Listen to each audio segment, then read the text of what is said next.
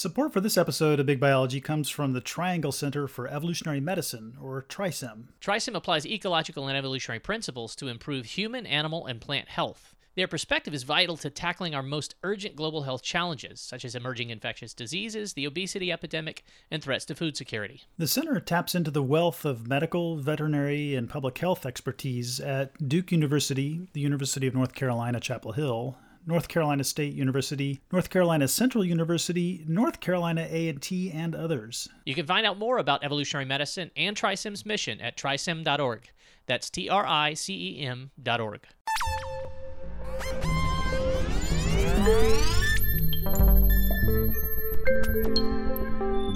About 12,000 years ago, a revolution altered the course of human history. Called the Neolithic Revolution, or simply the Farming Revolution, it was the dawn of agriculture.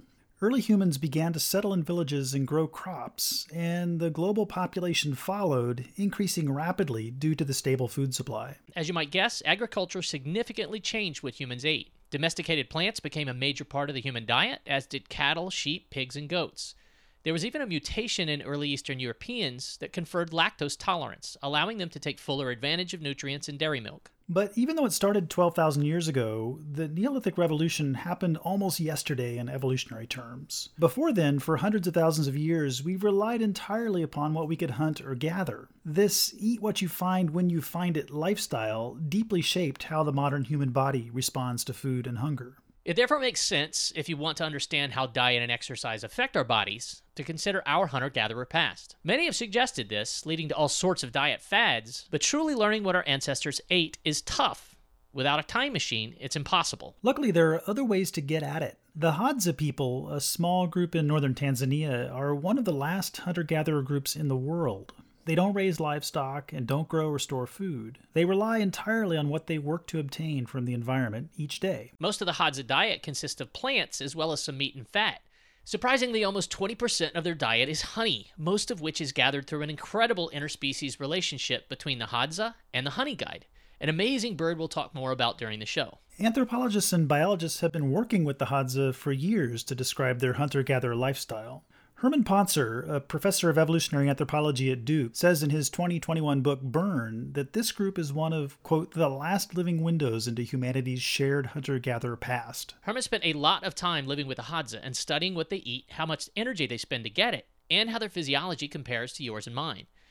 Some of his discoveries were surprising and contradicted common beliefs about diet and exercise. Your body is doing all of this interesting metabolic shuffling, it seems so that if you are more physically active, it's burning less energy on other stuff. And so it, it is true, it is a truism that the energy you burn out at the end of the day includes your activity and your BMR and all this other stuff, but your, your, your body's being very clever about um, shifting al- energy allocation to different tasks so that the total energy you burn at the end of the day is kept in a pretty narrow range, pretty narrow window, and not just a reflection of how active you were. Herman, of course, recognizes that not all hunter gatherer populations eat the same thing, but he argues that the Hadza can give us some scientific insight into what our ancestors ate, and thus the modern day state of our digestive physiology and eating behaviors. I'm Marty Martin. And I'm Art Woods. And this is Big Biology.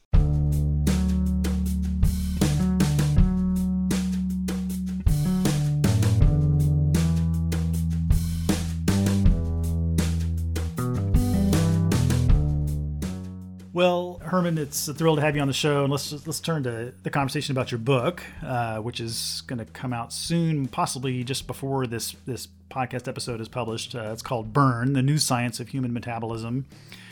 Um, you know, it, it, covers a lot of familiar territory for me and Marty, but also a lot of things we didn't know, and um, just super fascinating look at the way uh, humans and other primates handle energy, um, the evolutionary trajectories by which we got to where we are a lot of the really interesting kind of underlying physiology and uh, you know sensory systems that integrate how we deal with energy. Um, I, I want to get into it by uh, having you tell us just a little bit about your experiences in Africa with the Hadza people. So you spent a really significant amount of time in in north central Tanzania, uh, living with them, studying them, working with them.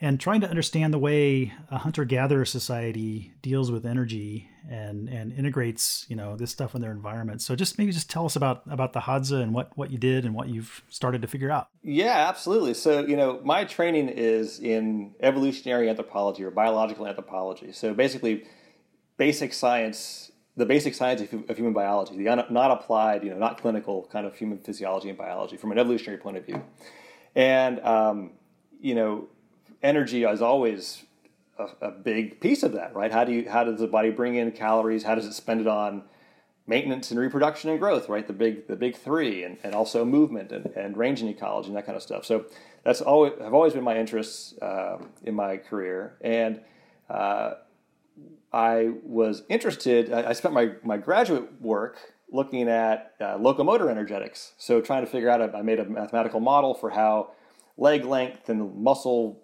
uh, anatomy relates to how many calories you burn to walk and run and how you can apply it to different animals. And then the idea was I was going to take that that sort of small piece about locomotor energetics and I was going to understand it in the context of a, an, the human, the total human energy budget, right? And to do that, or for any ape actually, to kind of do it comparatively and evolutionarily, to understand how ours have changed, because our locomotion has changed a lot, where we walk on two legs instead of four. So there's a whole set of questions there. And they all had to do, a lot of them revolve around energy and energy efficiency and, and energy budgets. And as I kind of began framing that work and thinking about it, and thinking about it with my uh, close collaborators, Dave Raichlen, who's now at USC, and Brian Wood, who's uh, now at UCLA, I thought, gosh, what we want to understand is, you know, again, the sort of the whole energy budget of humans, right? And we want to understand it.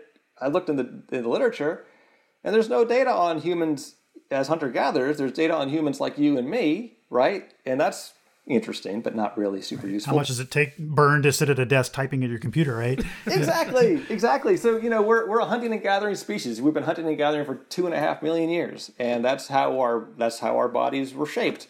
And so you know, we want to have if we want to understand anything about our physiology, I would argue, then the normal baseline is to understand that in a hunting and gathering society. That's that's you know, and there's a million ways to be a hunter gatherer, but you know, even one idea of what that looks like would be better than zero, which is what we often have.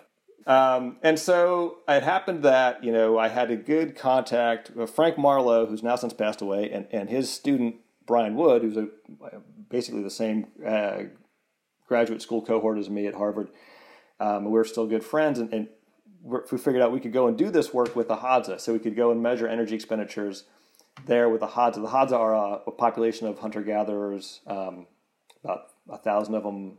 Uh, fewer than that are still actively hunting and gathering in northern Tanzania. And so it was just purely, you know, let's go and see. It was it was exploration, you know, discovery science. We we had a we had the idea that they would be burning lots more calories than we do because they're so much more physically active, and uh, like everybody else, that's I knew it would be the case that they would burn hundreds more calories every day than we do. And then we went out there and measured it. Yeah. So tell us something more. I mean, get get some specifics. How how active are they? And and I think you know in the book you talk a lot about just how much they walk. That's one of the emphases. You know them them versus the, the westernized sort of thing. So how much is a typical walking day? Yeah, it's uh it's we just had a paper. Brian just led a paper on this, looking at, uh, at men and women, women's movement and he put it in the context of steps per day, which was useful because everybody's looking at counting their steps. Oh yeah, we got the we got the watches. exactly. So a Hadza woman, a Hadza woman, you know, with a kid on her back, uh, gets about twelve thousand steps a day. A Hadza man gets about eight, 18,000 steps a day. Uh, you know, and that's up and down hills, and that's in addition to climbing trees to get honey if you're a, a, a man, and it's in addition to like digging wild tubers out of the ground with a stick if you're a woman. So the rule of thumb is they get about as much activity in a day as um, as Americans get in a week or, or, or more. Wow. Wow. So incredibly physically active. So I'm a pretty religious tracker of my steps with my own Fitbit. So did you did you get the Hadza to wear Fitbits to get these step data? Uh, not Fitbits, but it, essentially that kind of device, an, an accelerometer. Yeah, uh, and so there's different versions of that, and and the, the research grade ones give you more data than the Fitbits do. So we, you know, it's all research grade stuff. So we can get steps out of it, or we can get, you know, magnitude of movement, or we can get, you know, timing over the course of the day. So yeah, but it, it's basically a yeah. Fitbit. Yeah. So this this must cost significant energy to walk that much, right? Sure, and we measured that too. So we actually we, we put a we set up a track around camp with them, and we brought out a you know a briefcase respirometry system called a, a Cosmed makes these things, um, and and we measured walking costs, and it's the same as you and me. So their walking efficiency is not any different, and so you know walking that many steps and, and at the same cost, you know the same gas mileage they should be burning tons of calories every day. Is that surprising that they're not more efficient than us? I mean, if they spend that much time walking and or, or is just walking is walking no matter who you are and where you are? Yeah, so that, that there's a big debate about this. Yeah, when people have, so if it's if it's an activity that you're not used to, then you get better as you train.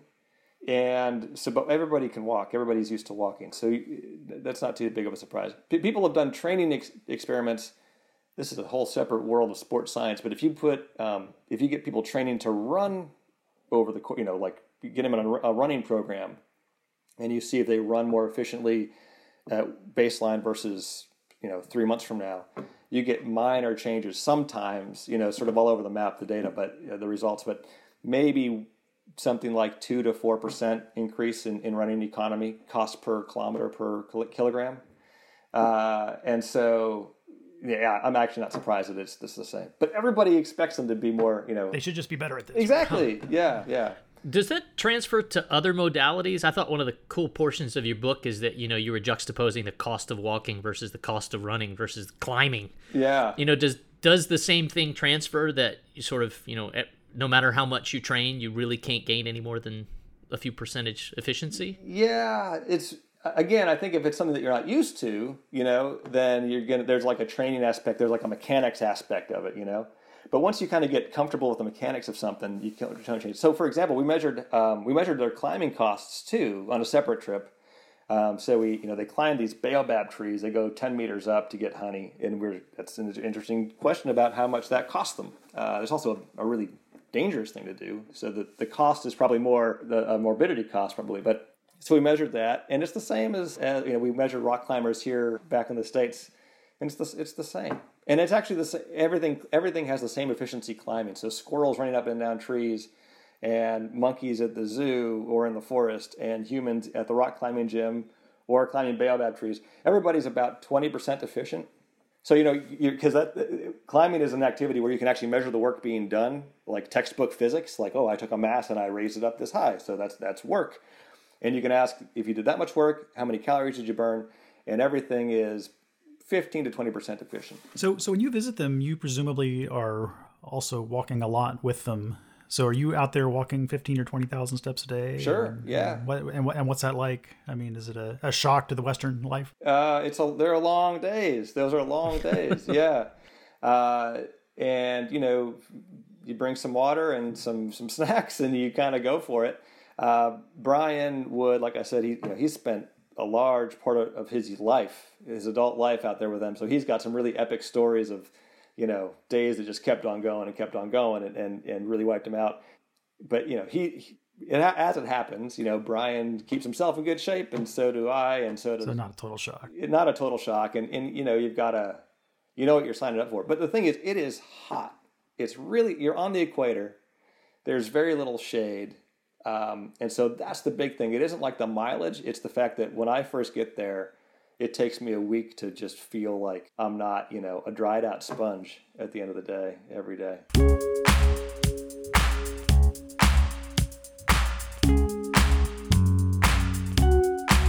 So let's do a little bit on the on the supply side of things, and I think we're going to talk a bunch later, so we don't have to steal too much thunder right now, getting into paleo diets and such. But what what do they eat? And I, I my favorite stat that you gave is that the Hadza something like eight to ten percent of their diet, the calories come from honey.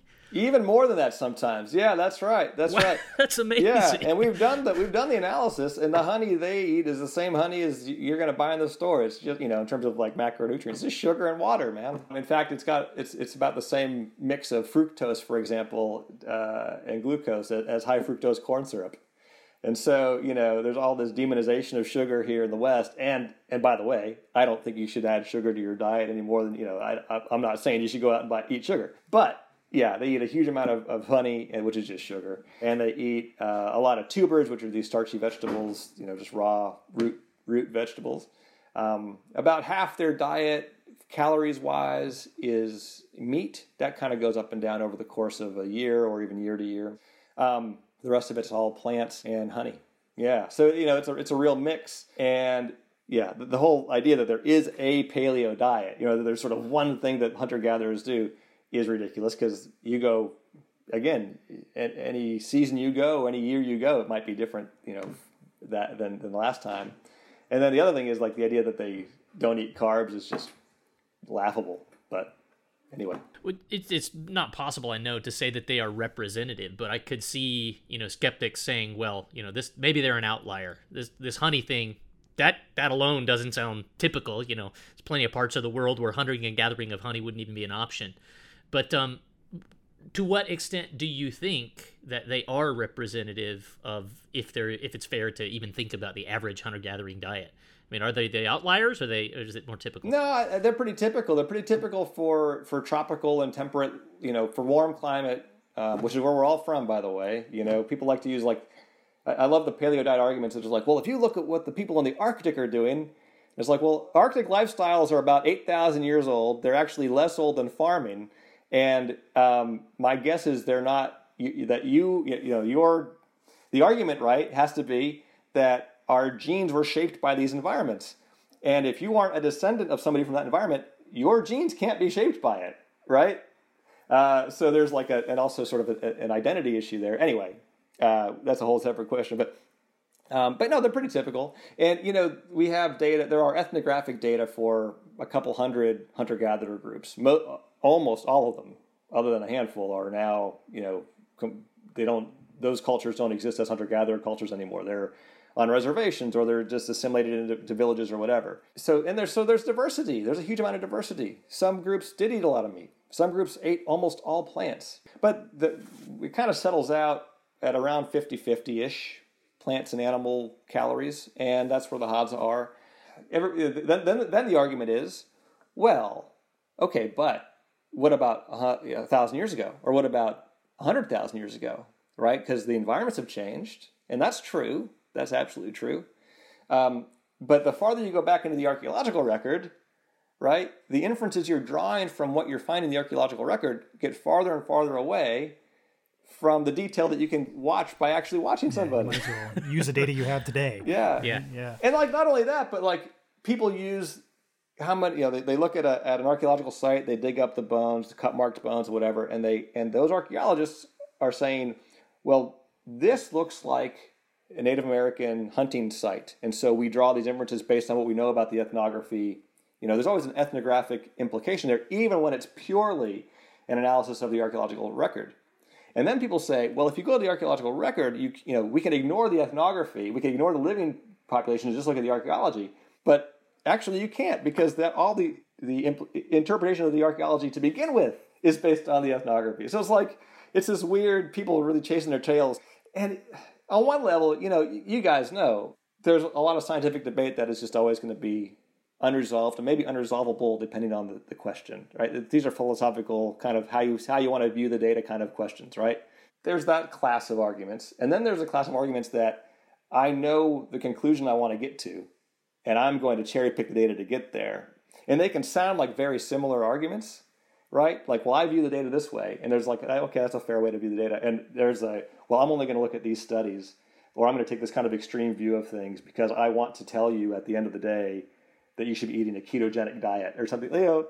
And so that's it pains me as an anthropologist uh, and somebody who, who really thinks it's interesting to wonder where we're from and what our past is like and to see it kind of used that way, it's it's frustrating. Before we move on to talking about some of the ways you measured energy and sort of different flavors of, of energy expenditure, uh, I want to circle back to the Hadza for a minute and and just ask. So I think I think we maybe gave the impression that they spend all of their day, you know, walking and and and working in various ways to get what they need. But in the book, you lay out sort of time budgets for uh, how often they're actually doing these things, and it's not as much as you would think, right? They're they're working on what like four or five hours a day to get what they need? Is that? Yeah, I mean, it depends on the day and depends on the. But yeah, it's, it's sort of they actually spend as much time sitting on their butts as we do in the U.S. too, right? So, but it, when when they're moving, they're they're really active, and when they're not, they're not. So they don't they, they sleep the same amount as we sleep, right? They get as much time kind of just hanging out as we get hanging out. But you know, sort of while we're you know standing around waiting for the bus or milling around our kitchens, you know, imagine taking all of that time every day and, and just walking to the next the next tuber patch, and that that's kind of, of how you end up getting all that physical activity. Um, and I should say too, I'm not sure that we said this uh, or if this is when we want to talk about it, but you know, the big surprise was that even though they are so physically active, they don't burn more calories than you and me. Yeah, that's the big shock, right? Right. So their bodies are doing this really crazy inter- uh, adjustment, and uh, and we and we're still figuring out or trying to figure out how that's even possible. But um, but that was the big that was the big surprise. Well, you you you've seen our notes somehow. I mean, this is exactly where we wanted to go, Herman. So thanks for the segue. Oh, good. Um, tell us. Let, let's let's try to get there though with a little bit more about how you got these data because it comes from you know carrying around the respirometry system you mentioned but especially this use of a, of a technique that we talked about with another recent guest christine cooper who's used doubly labeled water to quantify you know daily energy expenditure and, and whatever types of, of organism you want to work at but you started pursuing that because of sort of concerns about another measure of energy expenditure basal metabolic rate which has been foundational and so, so kind of walk us through the techniques that you used and maybe why you wanted to focus on daily energy expenditure, and then where that's led us in terms of whoa, these guys don't really spend any more calories, and I think that'll launch us off to the rest. Sure, sure, sure. So you know, if you go back to the earliest days of people measuring uh, metabolic rates, you know, and all that early science, um, nobody ever really wanted to measure basal metabolic rates. Nobody set out to do that. it just turns out that that's what you can measure in a lab. Right. And that basal metabolic rate for the unindoctrinated is what? It, it's it's the energy you use at total rest. You know, uh, not not cold, not hot, not digesting, not stressed out. It's it's just completely. You know, ba- the basal means the lowest. It's, it is the lowest amount of energy that your body can spend, totally at rest and and um, and, and chilled out.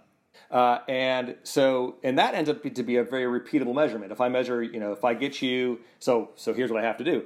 Uh, you have to make sure you haven't eaten in a while. You have to make sure you're not psychologically stressed out. You have to make sure you're in a room that's not too hot and too cold. And it has to be early in the morning because there's a circadian rhythm to these things. And if I do that, if I measure you, Marty, this tomorrow morning, and then I measure you next week, and I me- I will find that that's a repeatable measurement for you. And the reason it's repeatable is it's it's basically we find this out over the last century of doing this kind of work that it is your organs uh, basically just just doing the background work to keep you alive, right? So uh, and actually that it turns out that that just baseline organ tissue work is how you spend most of your calories. So people measured basal metabolic rates because they could do it. They could get you in a lab and they could measure it in 20 minutes, and they could do it with an animal and and you know you have to be completely still, right? So you have to be, have the person constrained or the animal kind of in a in a box or something like that. And you measure that with oxygen consumption and and CO2 production by measuring the air in the in the room or in the hood or however the person's constrained. Um, that, that's an interesting data point, but it's kind of a wonky data point, right? You don't lose or gain weight or have to set your diet around or anything like that around your basal metabolic rate because on top of your basal metabolic rate is all the other stuff you do. And when you add all that together, that's your total energy expenditure over the course of 24 hours, right? That's everything. And almost all of what you care about as an ecologist or as a life history person or as a dietitian or a nutritionist is really that total energy expenditure number. But it turns out it's, it's hard to measure because, again, we can only do the breath by breath stuff or, you know, when you're in, in the room, in the box. And so, uh, middle of last century, 1950s or so, post World War II, and all the tragedies of World War II, people were, were really interested in going beyond BMRs, basal metabolic rates, and understanding total energy expenditures so that they could figure out how much food to give to, you know, people who were starving in the in the wake of World War II. And so they, hey, there's no way to measure it right? Zero ways to measure it. So they did what you would do, uh, you know, I think, what I would have done, maybe if I'd have been smart enough. And you said, well, look, there's basal metabolic rate. We know that really well. And then we know that either you have to spend energy on other stuff too, and that other stuff you're spending it on is a lot of it's activity, you know, moving around, doing work. And so if I know your activity and I know your BMR, then I can guess how many calories you have to burn every day. and that tells me how much food you need to eat. And so, and that has been that has become the dogma, right? And so, if you go to an online energy expenditure calculator right now or whatever, that that's how many calories it says you burn. So, like you guys are wearing your Fitbits, right? Art, how many calories does it say you burned today or whatever? Let's see, uh, 600 675 so far. Still pretty early. That's pretty good. Let me ask you this: so it has it probably has your weight in there. Mm-hmm. Yeah, so it's taking your weight and uh, your age maybe, and it's it's estimating your basal metabolic rate, and then it's taking all those little movements, it's adding up, and it's figuring out how much it thinks you burned. That's a completely reasonable way to do things, and it turns out to not work. Sorry, Fitbit. yeah, It- or it doesn't work well enough because you know it, it's people burn you know three thousand calories a day, and if that estimate is off by ten percent, which would be actually if it's if it's that would mean that it's ninety percent accurate. That would be amazing. It's not, but if it was off by ten percent, that's three hundred calories a day. You can do a lot with three hundred calories a day, right? You can have so um, so for an ecologist perspective or a life history perspective, any kind of that's not good enough, man. You know, to just guess basically, and not only that, but then it also uh, assumes that there's this really tight linkage between how physically active you are and how many calories you burn. And as we've discovered, actually, it's not that doesn't work like that either. So, so, so basically, you're saying that, that you can do this sort of piecemeal, right? So you could measure the energy cost of different activities in some very careful way in the lab, and then just extrapolate to how often you do those and how intensely you do those activities in, in your wild. Yeah. And then voila, you have the total energy expenditure. What you're saying is that you can't do that. You can do it. And many have. yeah, many have, and many do. It just doesn't actually work. Uh, and, you know, and, and by work I mean uh, it's you.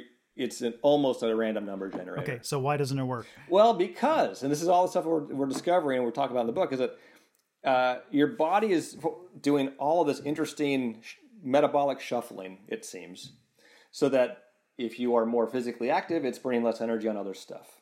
And so it, it is true, it is a truism that the energy you burn out at the end of the day includes your activity and your BMR and all this other stuff, but your, your, your body's being very clever about um, shifting energy allocation to different tasks so that the total energy you burn at the end of the day is kept in a pretty narrow range, pretty narrow window, and not just a reflection of how active you were. That is profoundly different, though. I mean, I think we need to pause on that a little bit, Art, because that is so completely different than you know. I think generally we're told, and I I've been encouraging my wife to read your book, and I know that we're going to have a lot of conversations.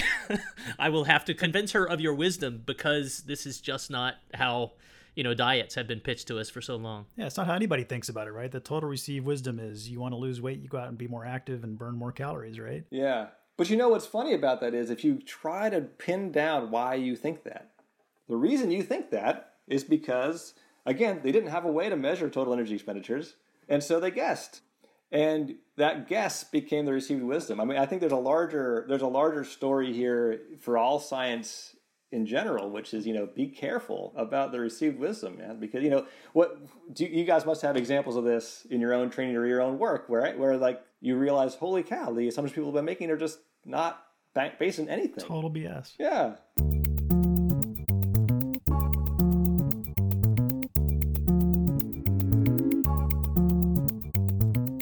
So, do you think that? I, I mean, I think you do think because of a couple places in your book that this might also stem from conceiving the body as a machine. Yeah. Right? Because if you sort of engineer a system, it's more reasonable because you can't get this sort of reallocation unless you build that into the system. Whereas that's not how bodies evolve. I mean, trade offs are to be expected. We've all, our, our genomes lived through eons of starvations. So we end up with systems that can kind of make these adjustments and totally different system that you'd expect from, you know, if you built it. Totally.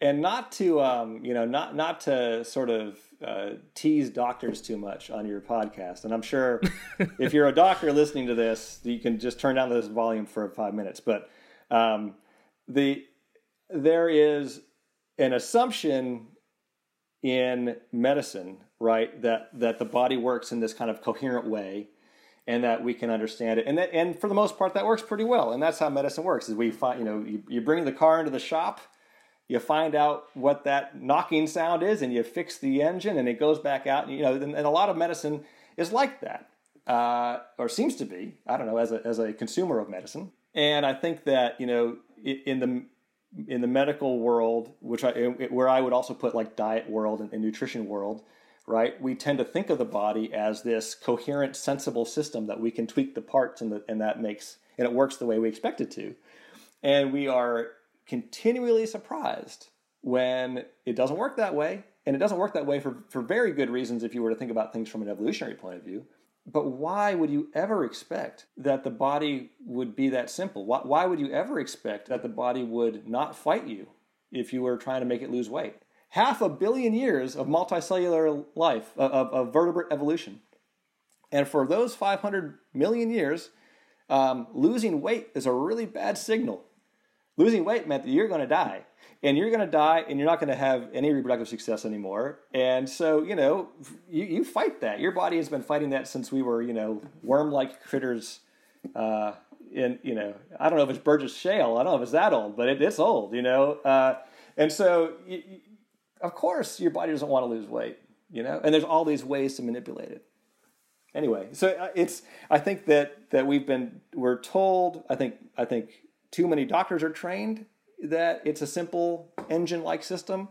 I think that that's the version of reality that we're sold um, in you know self help books and uh, you know and on the on the covers of, of glossy magazines as you check out of this grocery store. You know all those shape and whatever. I, not to pick on any of them. They all do this. They're all re, they're all regurgitating the received wisdom that it's this easy simple engine-like system. And it's not how it works you know? And why did we ever think it was? I don't know. Well there's a couple threads to dig into here um, and i think one obvious one is well if we know that activity itself incurs an energy cost you have to spend energy to do it. So why why doesn't your daily energy expenditure go up if you're more active? So what I guess the implication is that something about the basal parts of, of what's going on in your body are going down to compensate.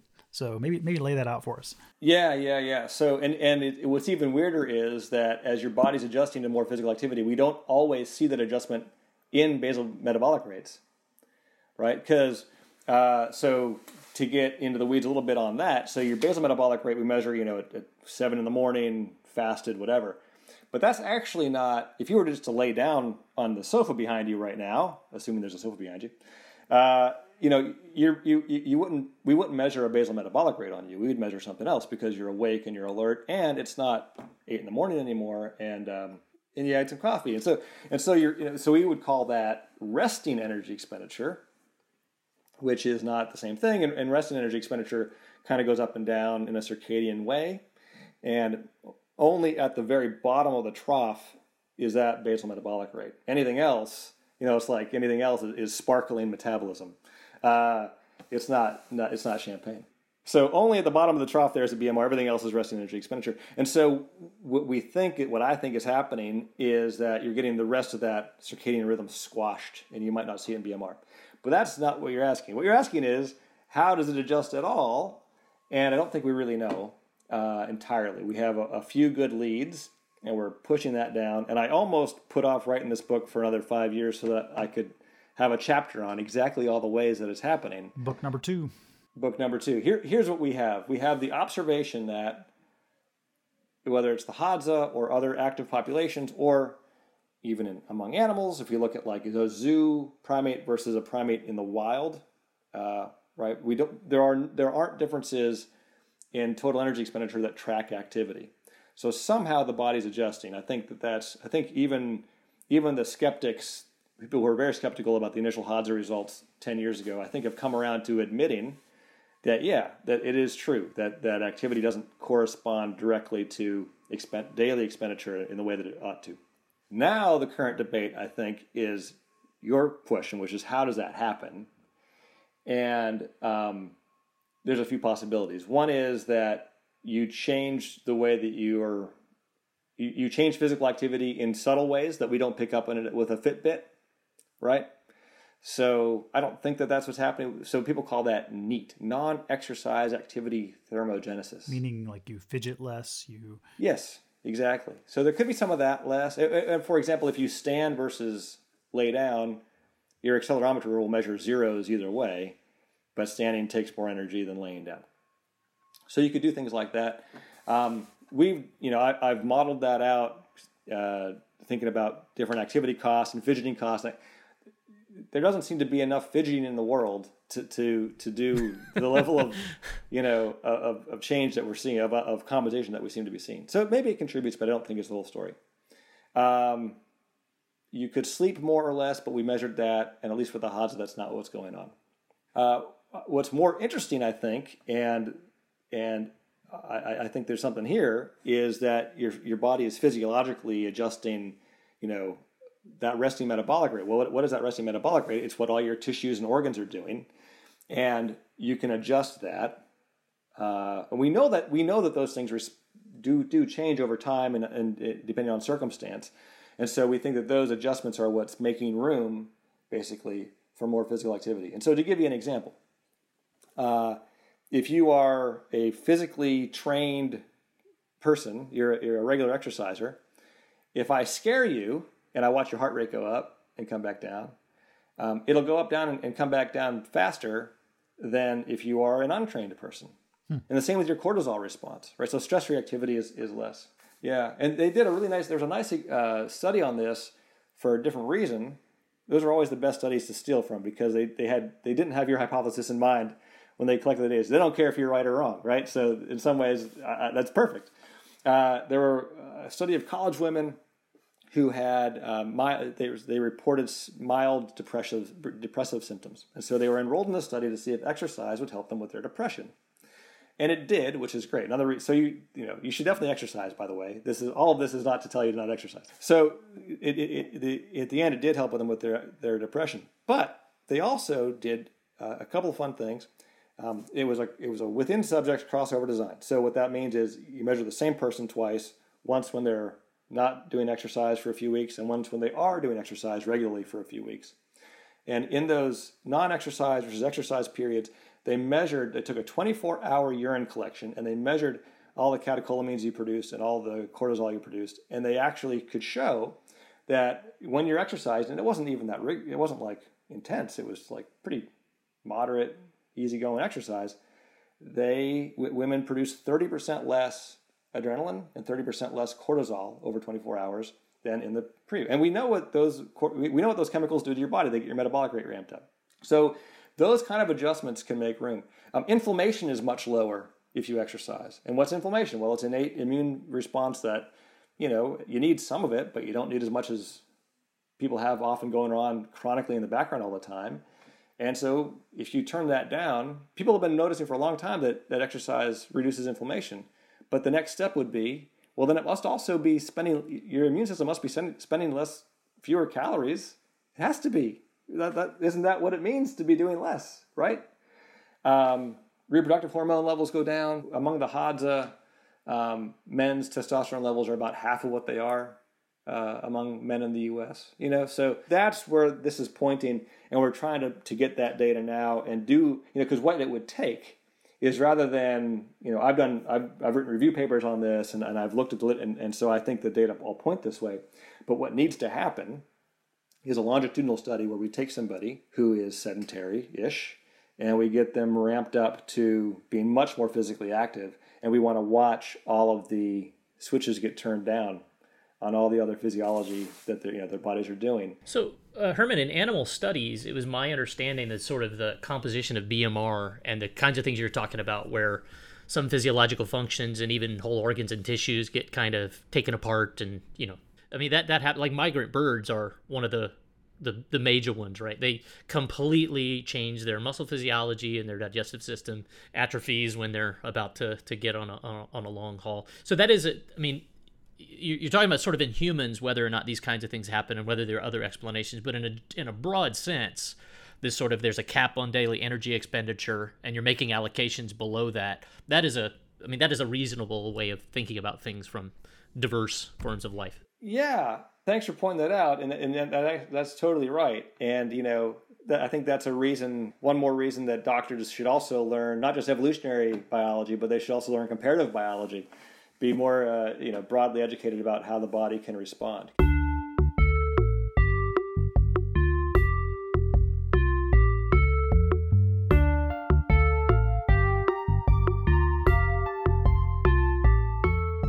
So let, us turn now. I mean, this this ought to have just profound implications for you know human health in the first world and the obesity epidemic and and sort of what we need to do to to combat that. So so what what are the implications of this this constrained energy daily energy expenditure? So there are a couple big ones that I can think of and and and spell out in the book. One is that um, so obesity has to be fundamentally about taking in more food than you burn off, right? That's that's the physics of it.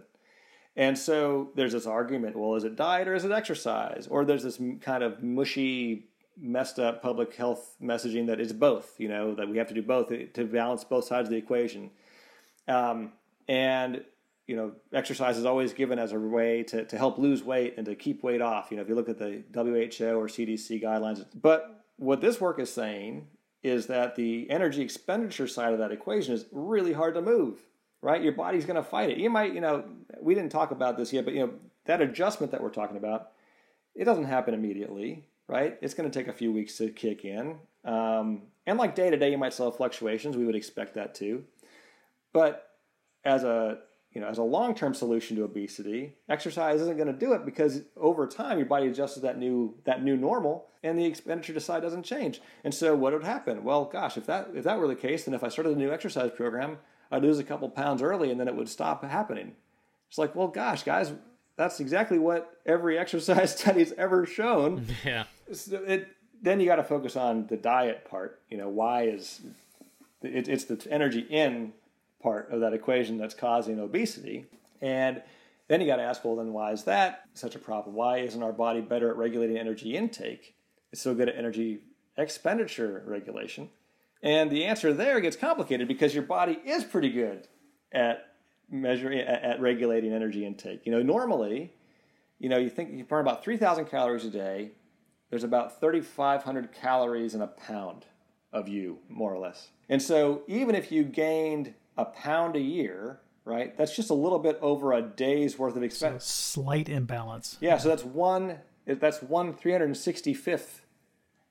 Right, that's how much you're off by. You gain two pounds, it's two three hundred sixty. So you're way even even people who are slowly gaining a couple pounds a year, and that is the obesity crisis, by the way. It isn't like people gain 30 pounds in a year. They gain a couple pounds a year, and by, they go from being a healthy weight 20 year old to being an overweight 40 year old.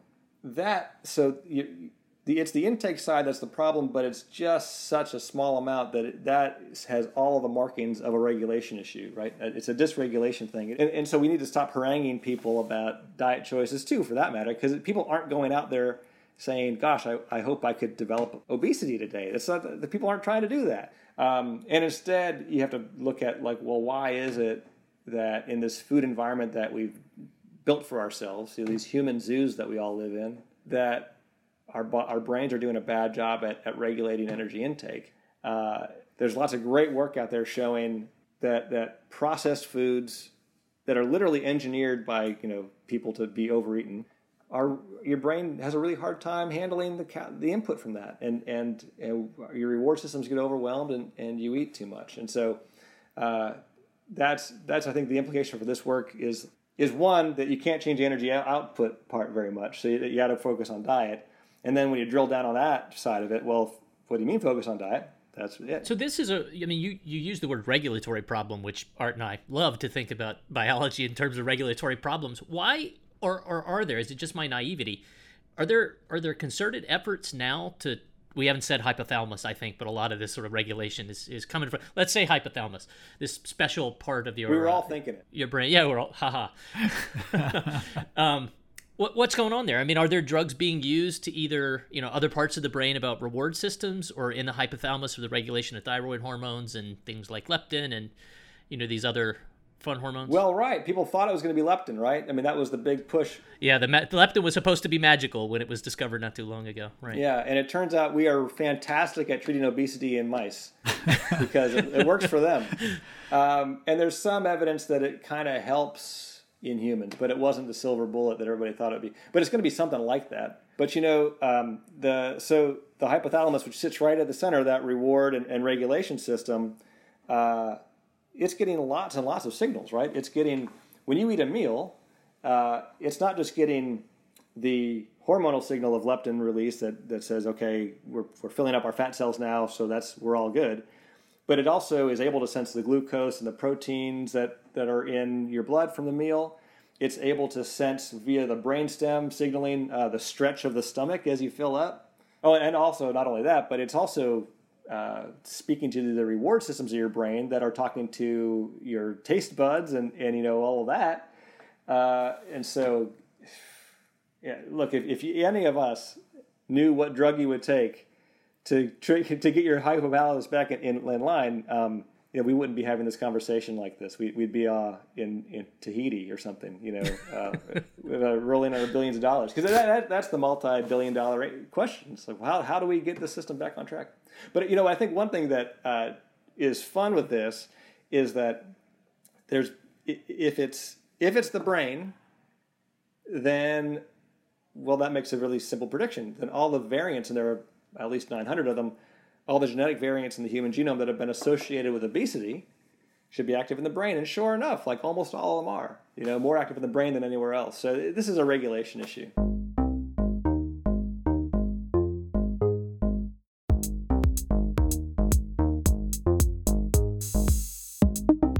So, so this this conversation kind of segues into a question I've been wanting to ask here for a few minutes, and and that is, I, so I know you're not a public policy guy, but let's say that Joe Biden calls you up this afternoon and says, you know, hey, I'm putting together a, an obesity committee to combat obesity in the U.S. Um, we need basic research scientists on there to lead this effort. I want you. You know what what what would you recommend, and what would you do? You know, we need to get ultra processed foods off the table for kids. I think that us three talking here, you know, the bus has left the station, and, and we whatever metabolic cards we've been dealt, we're going to be managing with minor course corrections until until we run out.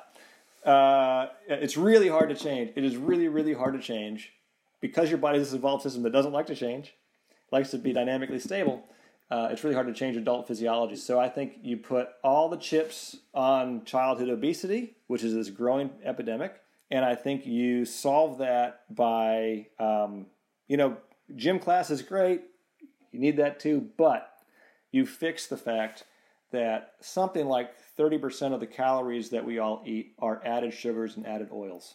And um, and those problems are worse in people in populations you know that that are poorer because guess what? Processed food, food is cheap.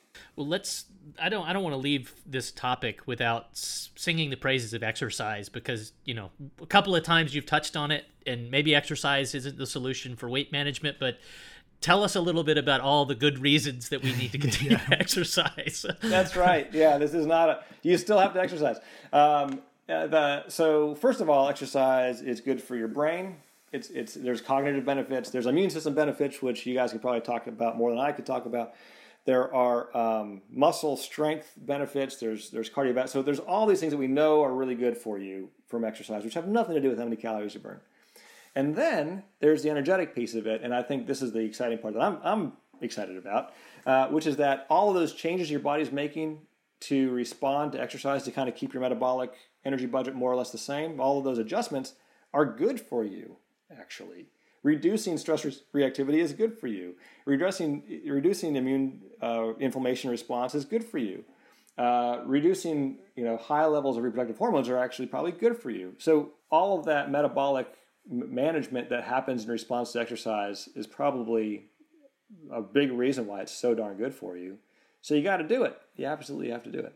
And there's also and, and the people who um, have been pushing exercise as a solution to obesity for a long time um, would also make the point because they've kind of I think the battle has gone the other way for them. But they would make the point, which is true, that exercise also seems to be good for keeping weight off. Right. So if you can manage to eat less and, and lose pounds, then if you exercise, you're much more likely to keep that weight off. And that's important, right? Because that's you know because keeping weight, anybody can make short term changes. Not anybody. It, I don't want to uh, make it sound like it's easy, but people have more luck making short term changes than the long term changes. And so you know that's that's that is a not small benefit uh, is that exercise helps you keep weight off. What I, I, think personally, I think has to do again with this regulation thing that it does. But regardless of why, and I don't think we know yet, uh, it's good for weight maintenance. Well, that's great. Um, one other topic we wanted to hit here before we wrap up is um, you have this really interesting section at the end on uh, elite athletes and sort of extreme endurance events, and and that was kind of a revelation to me because you you spent a, a nice chunk of time talking about what limits human performance. So what what keeps these elite athletes from you know doing their race even a little bit faster, or what is what you've discovered inform about about those limits? Yeah. So. Uh we got into this. I got into this topic with my own research uh, when this guy named Bryce Carlson, who has he's left academia, so he's he he made it out alive. One of the few. um, but he, he made it anyway. Uh, he when he was still a professor at, at Indiana, he uh, organized a scientific effort for this race across the USA, which was this insane foot race. It wasn't really a race; they weren't really racing each other. It was it was a communal fun thing. But the race across the USA, and they ran a marathon a day. They being it was a dozen or so folks who did this, and we measured I think six of them in the study. Ran from um, the Pacific Ocean, you know, to Washington D.C. over five months. So it was a marathon a day, six days a week. Um, and so we measured energy expenditures at the beginning, and then we measured energy expenditures at the end. And I was interested in watching the body adjust right? To see if it changed the way it burned calories and everything else. You know, c- could your could your body adjust to make room for a marathon a day? The answer is no. That's too much. But it, it so it adjusts, but not as not that whole amount, which is interesting in itself. What the limits of adjustment can be. But then I thought, well, gosh, you know, I wonder how this stacks up against all the other, you know, crazy extreme events that have ever, been measured. And people have measured using this doubly labeled water technique. They've measured the Tour de France, and they've measured the Kona Ironman, and they've uh, measured the Western States 100, and they've measured it. So, uh, and I went out and found all the stuff I could find on this, all the measurements I could find. And if you plot the amount of energy expenditure they're able to maintain for these, you know, the, the average daily energy expenditure of the Tour de France, for example, against how long the Tour de France lasts, and you do that for all the events, you end up drawing this very clean ceiling. You know, you guys can appreciate this when you get data back and you plot it out and you go, oh, th- that's real, you know? Um, so that was such a fun surprise. And, uh, and, and what, basically what you're mapping out is the limits of, of, of endurance, right? Because, you know, like you say, for the Tour de France, for example, if a person could have done more, for those 28 days. If they could have, have revved their metabolic engine at, at, a higher rate for 28, well, they would have won. They would, would win the Tour de France by hours and days, right? But but nobody does that. Everybody's kind of the same. So they're all. So you know that you've found a ceiling. What's so a couple funny things about that? At the very edge, the the longest duration, highest energy expenditure thing that we could find is pregnancy right? Nine months um, at a metabolic scope, which is your total energy expenditure divided by your BMR of 2.5 or something like that. So you know about 3,000 cal 4,000 calories a day for um, for nine months. Isn't that amazing, right? And so if you think, well, if the energy if the energy intake part of the tissues, of the muscles pulling the energy in, were the limiting factor here, then what's pregnancy doing as part of this group? Because it's a different set of tissues. It should be a different it should be a different limit. And so instead, the fact that all these different events are all playing by the same rules suggests that it's the energy supply side, right? It's the energy, it's the part of the energy flow that gets it into your mouth and into your guts and through your liver and into your blood. Um, and then we thought, well, if that's true, if that's the limit, then then you know how does that all play out? And um, it's it turns out that if you're above for activities that were above two and a half times basal metabolic rate, everybody's losing weight slowly. So you can do it for a month or you can do it for a week, but you can't do it forever because you can't lose weight forever. You you die. And so at about 2.5 basal metabolic rate, which is about 4,500 calories for most folks, four to four to somewhere between four and 5,000 calories a day would be most people's 2.5 BMR. For those folks, anybody above that's losing weight. Anything below that, you can maintain weight. And pregnancy, of course, is parked right beneath that ceiling because it has to be right. And so then you're like, oh, wait a second, and, and this is this is still, you know, that paper's a couple of years old now, and and um, and the event is three or four years old, and so this is just how slow things happen, at least for me in my science. But I'm still thinking about this. I don't think we know entirely what that means, but it suggests to me you know, there has been no selection, as far as I can tell, on the ability to ride a bicycle for a month. Um, but there has definitely been selection on pregnancy. I can promise you that. And so that suggests to me that the entire system, the entire ceiling, has been pushed around by selection for reproduction. So, so, you're basically saying that the energetics of reproduction and gestation ultimately set the ceilings on all of these extreme athletic events that we're we're viewing around the world. That's that's the provocative implication of this, and you know, and we'll see. I don't know. I don't know. It's kind of fun. Yeah, yeah. Okay, so let's let's dig into this just for a sec. So, is it's about energy intake. So is it about the capacity of our guts to digest the food and absorb? There's like an upper limit to that, or is it about how much we can stuff in our mouths, or what? No, I think I think it's. Uh, somebody pointed this out the other day. Uh, Alex Hutchinson, actually, who writes for Outside Magazine, um, pointed this out to me. He's like, "Well, you know, these world record hot dog eaters, they can eat a, mil- a million calories a day." Um, and so I looked into this because I'm like, oh, geez, he's right. And if they're actually absorbing all that food, then that's wow, you know, then I'm wrong, which is great. It's great. It's nice to be wrong. And it turns out that when you look into this, I don't think anybody studied this. So one of your listeners should go and do this. Do this study, please. Figure out how much energy you actually absorb from these uh, hot dog eating contests. And and the uh, the I did a narrative review. No, not really, but I, I read as many accounts as I could easily Google. It turns out that that apparently the hours and days after one of these competitions are not pretty, um, and you need like a, a, different septic system in your home to make it to make it work. Uh, anyway, I, I don't think it's the digestive tract. I think it's, or I don't think it's the sort of mechanical how much food can you put down your gullet. I think it's the uh, absorption and all that part.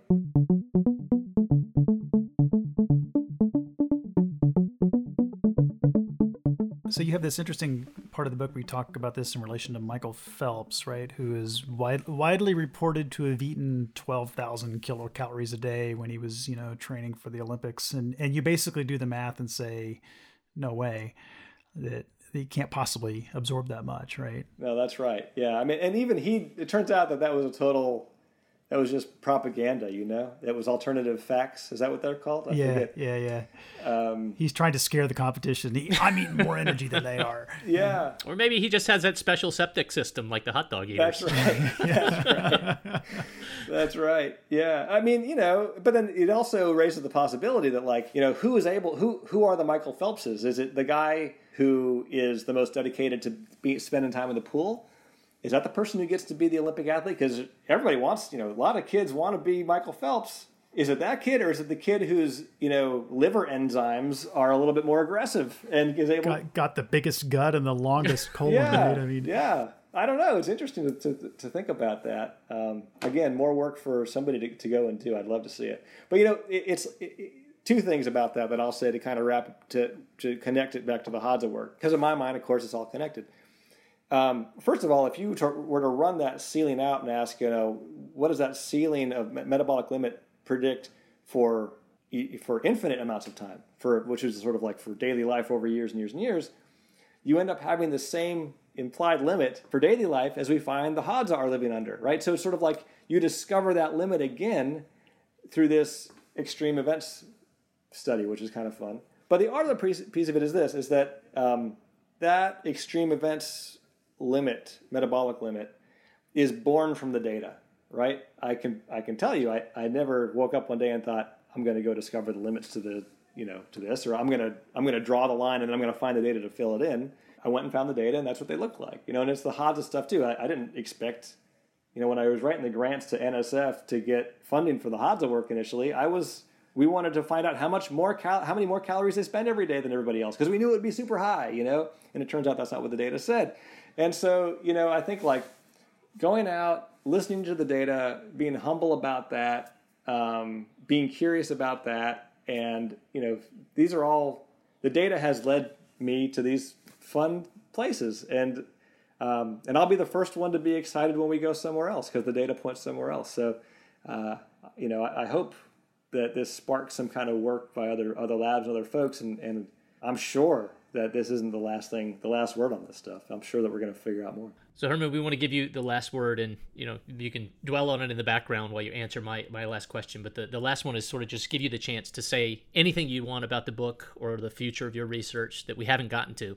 But before you answer that one, is this ceiling thing specific to humans? And if if our ceiling is representative of other ceilings in other primates or other species generally, I mean, how, how far away are are we from maybe an ideal, if it's even possible to conceive an ideal? Gosh, uh, I don't know. You know, there, there's there's so much. and you can say, forget it. Uh, we're gonna move on. That's fine. No, I, I just I think that our ceiling is a product of our evolution, like everything else in our physiology.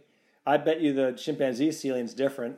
Although I can tell you that nobody's measured it and nobody ever probably will. Uh, that would be you'd, you'd need you know I don't know what the chimpanzee equivalent of the Tour de France is, but I'll let you organize that. I don't I don't want to organize the chimp Tour de France. Um, so you know, but I, I think um, just like you're talking about with the bird migration, right? Like why can't we do that work? Why can't we tie that work in to the human nutrition work and the and people are true, you know, um, people do that, and, and it's always really cool the, the connections people draw. But it's going to take that kind of perspective, right? It's going to take that kind of of trying to find the interesting connections, which is what scientists do, right? This is what you guys do. It's what we all do. That's what's fun about this creative work. But that'll so if I if I knew the answer right now, I'd we'd go off and scurry off and try to do it. But it's going to take somebody to have the spark and, and get that creative idea. Fair enough. Fair enough. So what else did we not give you the chance to say? What else would you like to to leave the listeners with? Well, we covered a lot, and this is really fun. And it's always it's fun to talk to biologists about this stuff. Uh, and so thanks for having me on. The one thing I would say is it was just a lot of fun to write this book. And I never really thought um, that you know, that I'd be lucky enough that the work I was going to do would, would, would spark people's interests and would be you know the kind of thing that people would want to hear about in a book. And, and so I just feel really lucky to have had the chance to do all this. And um, I try to, to bring some of that fun into the book. So I hope when people read it, I hope first of all I hope people read it, and second of all, well, I hope they have as much fun reading it as I had writing it. Thanks so much, Herman. Really great.